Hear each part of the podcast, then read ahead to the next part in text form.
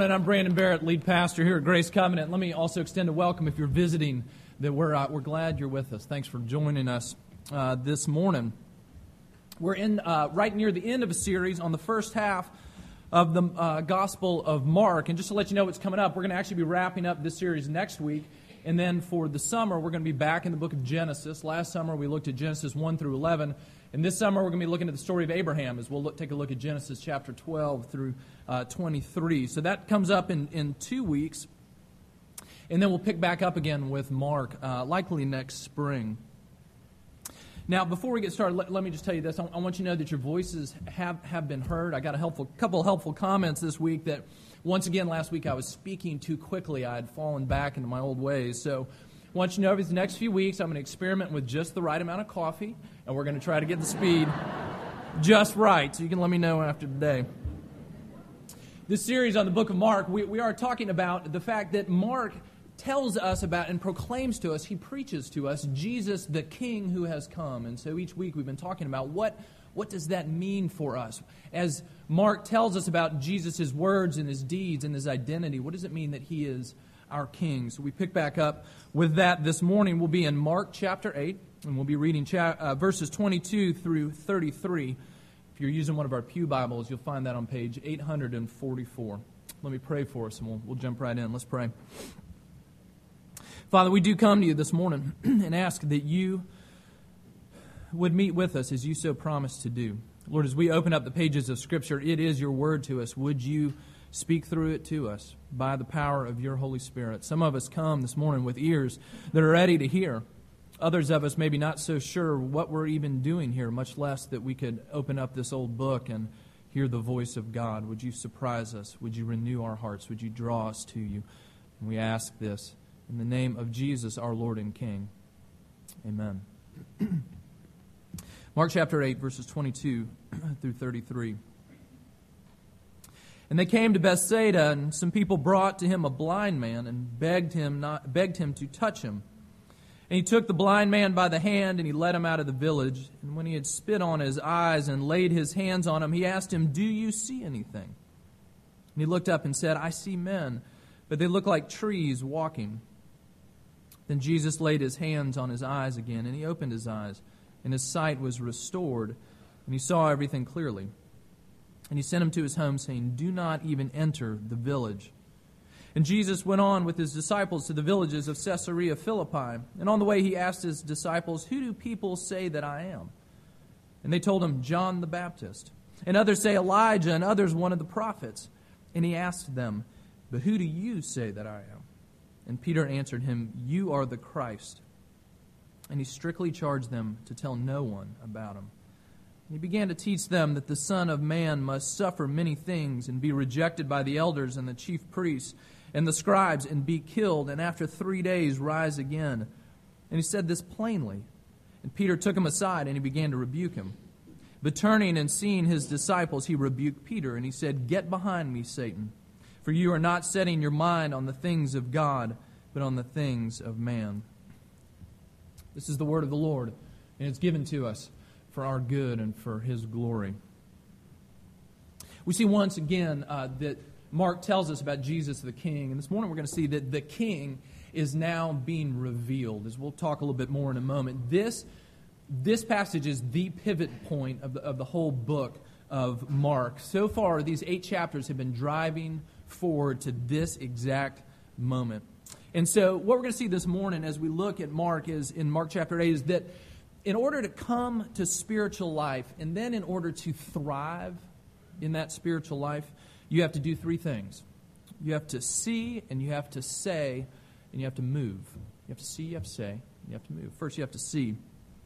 This passage is about seeing, right? Begins, opens up with this blind man. What happens? Uh, Jesus comes to this town, and these people bring him this, this man who is blind, and, and they ask him to heal him. And, and then Jesus takes him. He does, he does some unusual things here, if you're familiar with the healings of Jesus. For one thing, he takes the man and separates him from the crowd. He says, Come on over here. And, and then, he, then he spits on his eyes, on his hands, and puts his hands on him. And he's, it's, it's very, Jesus can can heal people we see sometimes from across town. He just has to say the word. He doesn't have to do any of this. But in this instance, his hands are on this man and he's healed. And we'll see a little bit more. Another unusual, in fact, totally unique thing about this healing is that it happens in two stages. The first time he heal, he, he puts his hands on him and he, and he says, Can you he, see anything? He says, I can see, you know, but it's, it's like trees walking around. And so he puts his hands on him again, and the man receives this complete healing, this complete sight. He comes to bring sight. But you see, the whole passage is about Jesus coming to heal and to bring sight as well. Because the same thing comes and happens with Peter and the rest of the disciples as well. That's what's going on with them. That they are blind as well, and they are beginning to see now at this moment with Jesus. So, as we look at this blind man and more at Peter and his disciples, we're going to see a couple things about seeing. This passage is about seeing. And first, seeing is a gift from God. You notice that in the passage here. What, what happens? What, what does this blind man do in order to make Jesus heal him or to somehow pay him for it or absolutely nothing? Jesus comes as he always does and brings this complete free healing. And here it is him coming and giving him this gift of sight. Jesus comes and opens his eyes that he might see. But you see, he comes and gives that same gift of sight, and it is a gift to Peter and the disciples as well. Okay, now here's where we see Mark at his literary finest. Okay, I, I'm, I'm incredibly prejudiced in this direction, but I will say that Mark clearly was an English major when he was in college. And so we, of course, get benefit from all that training that he had. But here's what Mark does as one crafting the story of Mark. I mean, you know, all, the, all of the Gospels, they, they tell the story of Jesus from different angles and to some degree with different purposes. And here's what, what Mark does. Look at the way he crafts this. If you go back to the end of chapter 7, where we were a few weeks ago, there's a, there's a healing there where Jesus heals a man who was deaf and dumb, could not hear, could not speak. And then here we have a passage uh, where Jesus heals a blind man. And right in between that, in the first part of eight, chapter 8, and this is what we talked about last week, Jesus confronts the disciples about their own inability to understand who he is. And he looks at them right in the middle of that in, uh, in verse 18 of chapter 8, and he says, Do you have eyes but you don't see? Do you have ears to, but you don't hear. And he says it right after healing somebody who was deaf and right before he heals somebody that was blind. You see, Mark is using those stories. He's telling them in this order, so we'll see that this, this call to see and hear is central to what Jesus comes to give. So that's, that's all happening in chapter 8. And then he goes from this miracle of sight and he starts talking about Peter, and he starts talking about the rest of the disciples who, who so clearly up to this point don't see. And you see, Mark puts this here that we might read this passage about Peter's confession to Jesus and his conversation with them in light of what's just happened with this healing of this blind man. Now, Mark could have just said, All right, now listen up. This guy was blind and the disciples are blind too. But he's a better craftsman than that. Instead, he puts it right next to each other. Now, Matthew, when he tells the story in chapter 16, Matthew just, Matthew just sort of shoots straight for it. Here's, here's what Matthew says in chapter 16 when Simon says this confession, You are the Christ. Matthew 16, Simon Peter replied, You are the Christ, the Son of the living God. And Jesus answered him, Blessed are you, Simon Bar Jonah, for flesh and blood has not revealed this to you, but my Father who is in heaven. What's he saying? He says, Blessed are you, Peter, because God has opened your eyes, because God has healed you, because God has made you see. And that's what Mark is showing us by putting it right next to this healing of the blind man. Matthew and Mark both telling us that, it, that we are meant to see, and that that is a gift from God. It's the kind of thing that Jesus says in other places too. John chapter 6, he says to his disciples, No one can come to me unless the Father who sent me draws him, and I will raise him up on the last day. No one can come to me unless the Father draws him. No one can come to me unless he can see, unless the Father turns the lights on, unless he is able to understand and finally see what is true about me. It's what Paul speaks about in Ephesians chapter 2. He speaks of our being saved by grace. He says, It's by grace you've been saved through faith, and this is not your own doing, it is the gift of God. You see, the point of what Mark is showing us, and the point of what Jesus tells us, and what the point of what Paul summarizes for us is that it is God who opens our eyes to see who Jesus is and to have faith in him.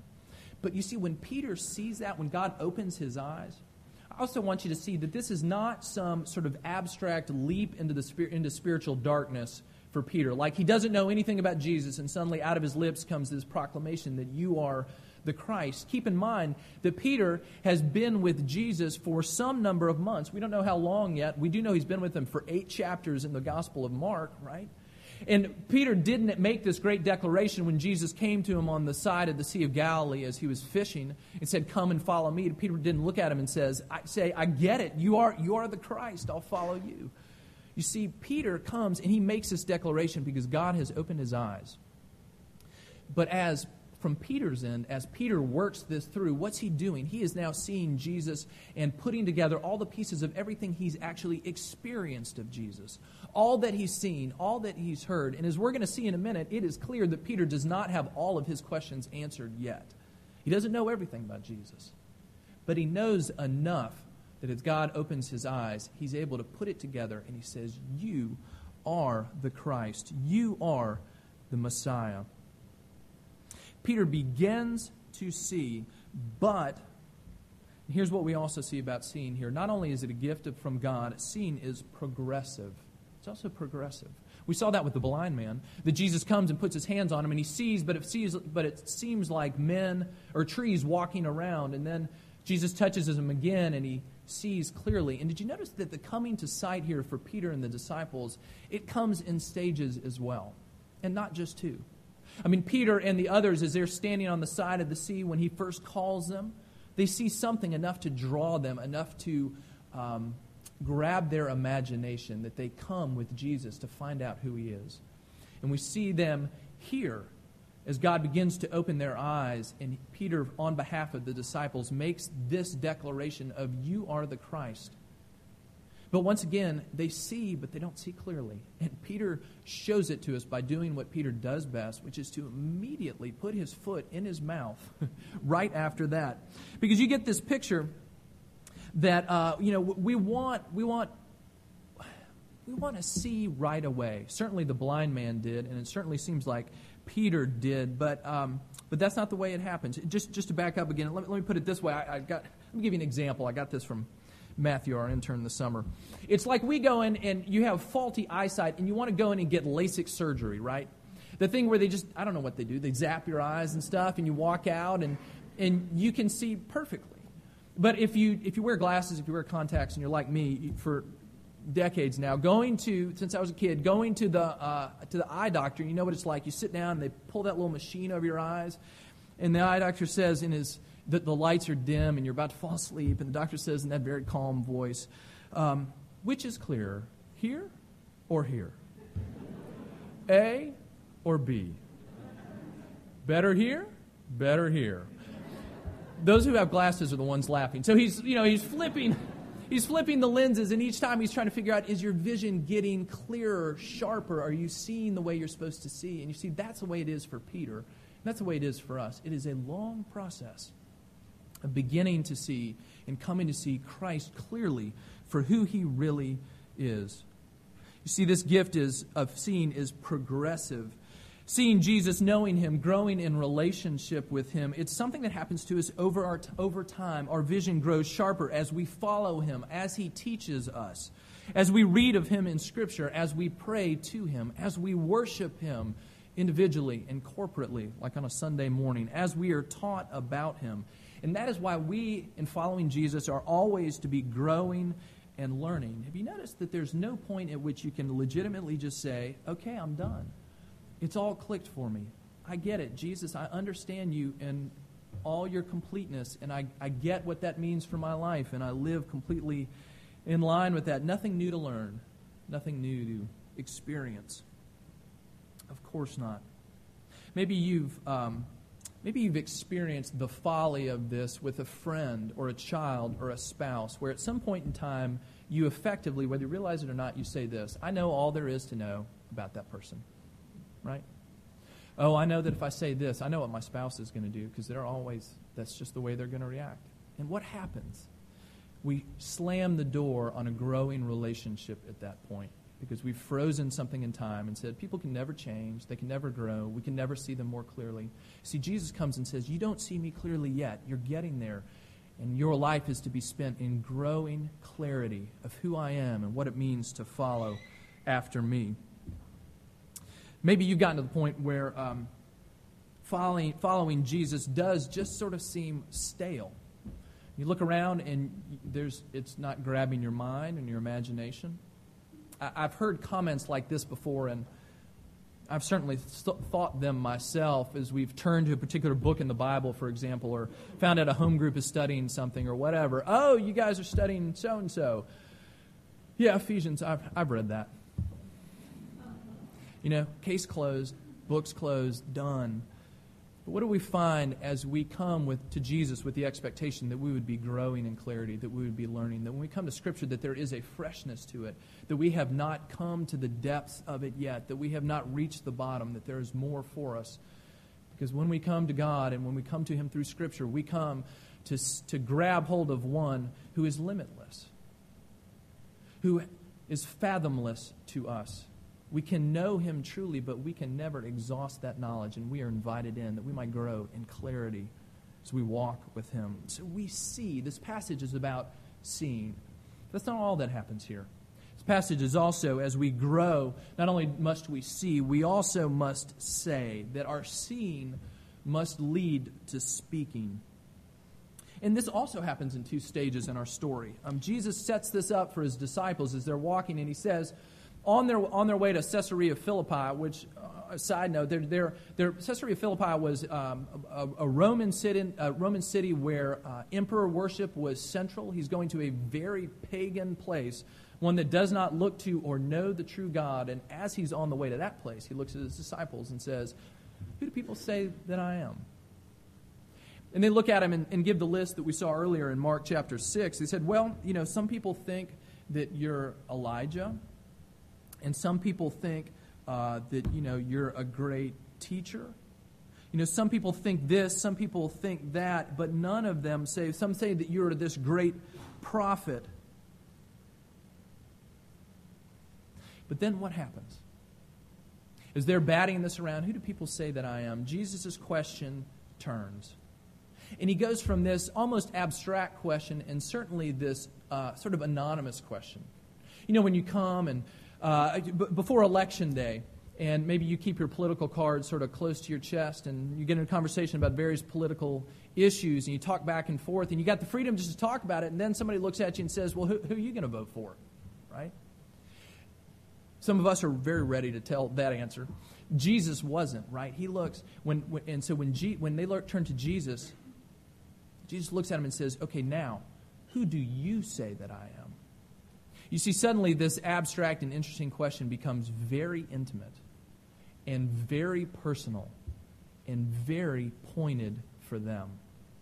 We are halfway through the Gospel of Mark, and Jesus has never turned to his disciples and asked them this question, but he does now because this is the hinge for the Gospel of Mark, and this is the hinge for the disciples. They are about to turn one way or another, and there's going to be an irrevocable change for them based on what comes out of their mouth next. And Peter speaks for them and he says, You are the Christ. You are the Messiah. You are the long awaited King promised to us in the Old Testament. And Jesus confirms what they say and tells them still, Don't tell anyone about this yet. What do you mean, don't tell? I mean, here we are at the great turn in the book of Mark, and here we are, Jesus is being proclaimed for who he is. And you, ought to and you think the, the disciples ought to be shouting this from the rooftops. But we see immediately why Jesus says, Don't tell anyone yet, because the answer is because you don't understand what that means, Peter. Right? Because what happens next? Peter says, Jesus begins to tell them about what that means that he's the Messiah. He says, I'm going to suffer at the hands of all the religious leaders. Everybody who has any religious credibility in our world is going to condemn me. And then I'm going to be put to death and then I'm going to be raised from the dead. And Peter says, No, no, no, no, no. Jesus, you've been reading the wrong script, right? Because when I look at the Old Testament, that's not what I read. Because Peter goes back to one strand of Old Testament expectation for the king who was, was to come, that he would be the one who would bring this great political liberation, that he would be the one that would finally come and set them free And now here Jesus is talking about dying, and Peter says, That cannot be true. What are you talking about? No. Jesus, you are the Messiah, but you have got the wrong picture of who the Messiah is meant to be. See, when Peter comes to Jesus, he comes and speaks. Jesus doesn't turn away our speaking, but notice the kind of speech he brings. He doesn't bring a question. Um, I don't get it. Jesus, what could you possibly be? What could you possibly mean? Instead, he comes and brings a very hard word here. He bring, comes and brings a rebuke. He begins to take Jesus' side to rebuke him, turn him aside, and try to set him straight. Um, have, have, you ever had the experience of um, maybe joking with somebody who's an authority over you, maybe a, a boss or a, a, teacher, and, and you, you realize at some point as something comes out of your mouth that you have just stepped over that imaginary line? I have. Uh, and uh, that, that feeling of like, if I could just pull those wor- words back in. And, and that's what Peter has just done here when he realizes he has just overstepped his calling and overstep, overstepped his authority. Because our words, as Peter finds right here, and he's going to find better words for the end of Mark, our words have power. When you speak, it commits you to something. So we see, he talks about the blind man coming to see, Peter and the disciples coming to see, but then it is another thing to come and to speak. And those words have power. Maybe you know the power of some of those words in your own life. The first time you say to somebody, I love you, and you know, for good or for ill, everything is different now, based on what you just said and based on what you're hoping to hear in response. That our words have power, that we cross a certain line when we begin to speak. And so that's what Peter does as he first confesses, You are the Christ. And we shout, Yes, Peter. And then as he, he opens his mouth again and we say, No, Peter, no. And he says, and he rebukes Jesus. Well, what we see here in all of this speaking is that we come to see and we come to speak, but Jesus calls us to a third thing as well. Not only to see and to speak, but to move. Okay? When Peter speaks that second set of words, and Jesus rebukes him. He looks at him and says, Get behind me, Satan. Okay, it, it, is, it is hard to imagine more stinging words on the lips of Jesus. He says, Jesus looks at him and says, You are acting in line with Satan right now. You are coming and trying to deflect me from my mission, from what I was called to do. You are coming to me just as Satan came to Jesus in Mark chapter 1 and attempted to, to deflect him from his calling. And what does Jesus do? He rebukes Satan and sends him away. And what happens here? He looks at Peter and he says, Get behind me, Satan. And he's telling Peter two things. First, he's telling Peter that you are oh so wrong about who I am. But he comes and brings this as a rebuke that is actually cloaked in love. And here's where it is. When he says, Get behind me, he is saying, Peter, get back in line behind me where you belong.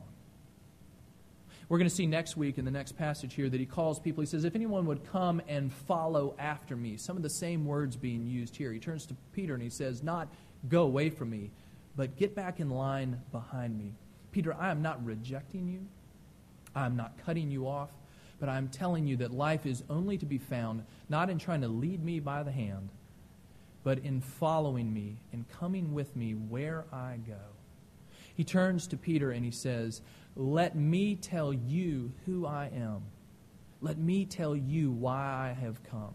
Let me tell you what kind of king I am and what kind of change that is meant to bring into your life. And Peter has a choice. Is he going to listen to Jesus? Is he going to step back into line? Or is he going to throw it down in disgust that this King Jesus was not the king that he expected after all. Well, we see that Peter does do exactly what Jesus calls him to do. He comes and steps back into line because following Jesus begins for us, as it did with Peter, with acknowledging Jesus to be king on his own terms, that he's going to define that for us.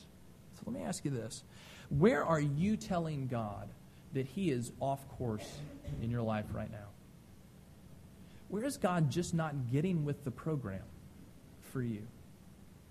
What are the circumstances that He's bringing along the path for you right now that are clearly a divergence from where you ought to be? What are the people that He's bringing into your life right now that are causing challenges that are clearly not the ones that you should have to deal with right now or that I should have to deal with? What are the health struggles that He's bringing that are simply not what is meant to be in the cards for you and Jesus simply doesn't know it yet? Where are you? Where am I? Telling God that this is not the way it's supposed to be. what would it be like for us to hear Jesus' rebuke to Peter, to us as well? Get back in line behind me. Your job is to come and follow me and trust that I know what is best for you. Think about this for a minute. What would have happened if Peter got his way? What would have happened if Peter had said this to Jesus? Jesus, no, this is not the way it is supposed to go. And Jesus had thought about it for a minute. He said, You're right, Peter. This is only going to lead to death let's do something else. Right? What if Jesus did not pursue the road that he was on? No death on a cross, no resurrection.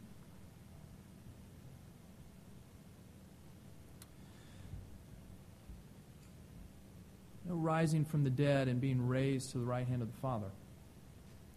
No forgiveness of sins. No reconciliation with God no hope for the future, nothing to see beyond death. See, if Jesus had listened to Peter, it would have derailed the entire purpose and mission for which Jesus had come, and he would have satisfied this short term desire of Peter's. It's not supposed to go this way, and everything would have been lost in the process. But instead, what does he do? He turns to Peter and says, No, you need to get back in line behind me because Jesus has a decision to make and he continues to follow the mission he's been called to. And we said that this is the turning point in the book of Mark. It is a turning point for his disciples in understanding, beginning to understand who Jesus really is. But it's a turning point for Jesus as well, because up until this point in the, in the Gospel of Mark, Jesus has been traveling back and forth along the Sea of Galilee. He'll go to one side and he feeds 5,000 people, and he gets in the boat and he goes to the other side, heals this guy, you know, uh, that's got these demons, and he goes and he heals and he feeds all these miracles as he's bouncing around Galilee. But now, at this confession, Jesus changes direction as well. And he begins the long road to Jerusalem and the cross. That is where the rest of the book of Mark goes, as he literally turns his course, turns his direction, and marches to this very death that he promises, that he might come and bring the very life that we need.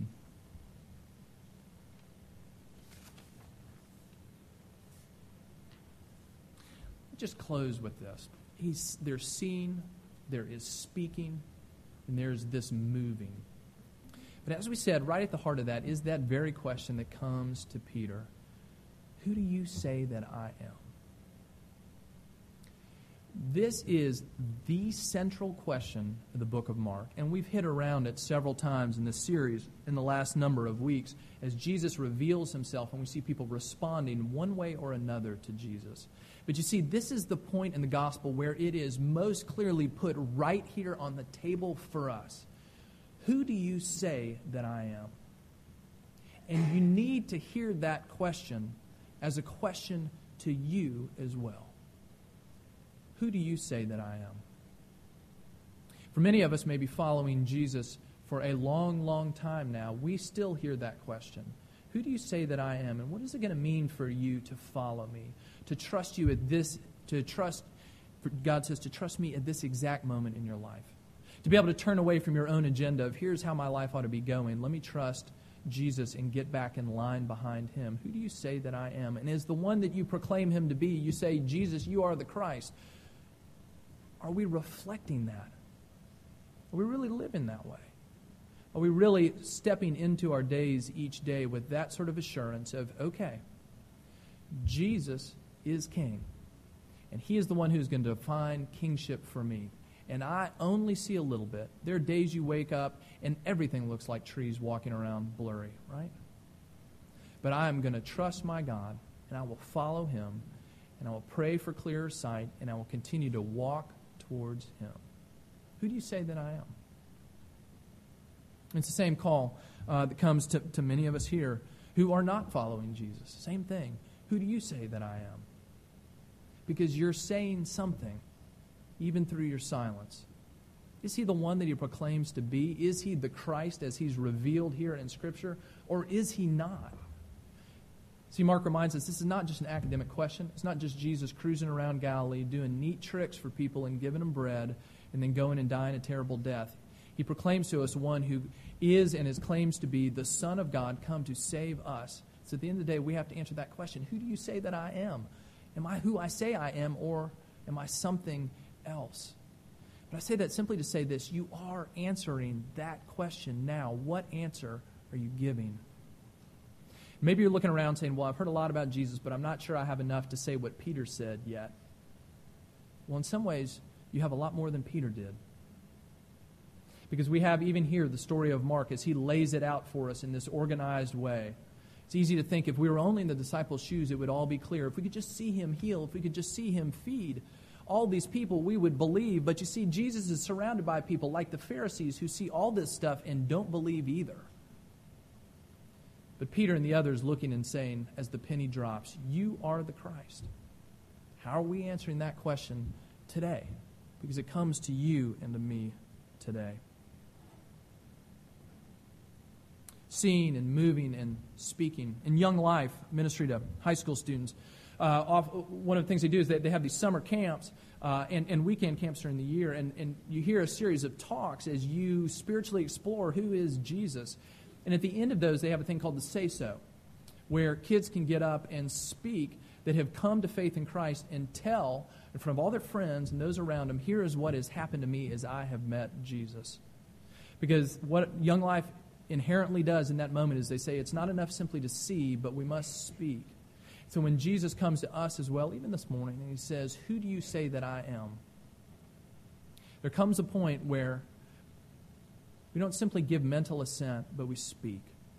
That we give profession of faith. That we come and say, Not only do I think this is true, I realize now it is true for me. And so for you, if the penny is dropping, come talk to me. Come talk to one of our elders and see this for what Jesus actually presents it as here in the book of Mark a turning point. The road is going in one direction, one direction and it immediately veers in another direction. Are we going to follow where Jesus goes? He says, Who do you say that I am? Let's pray. Father, we come to you, and as we see uh, so clearly put on the table for us this morning, this very central call of the book of Mark, this very central call that you speak to all of us of who do you say that I am? Lord, would you awaken in us faith and belief where it is absent? Would you stir it back up where um, it has grown dim? And would you give us a joy in our salvation as we follow Jesus, the true King, and as we have our eyes open more and more to the wonder of what that means? And we ask all of this in the name of Jesus. Amen.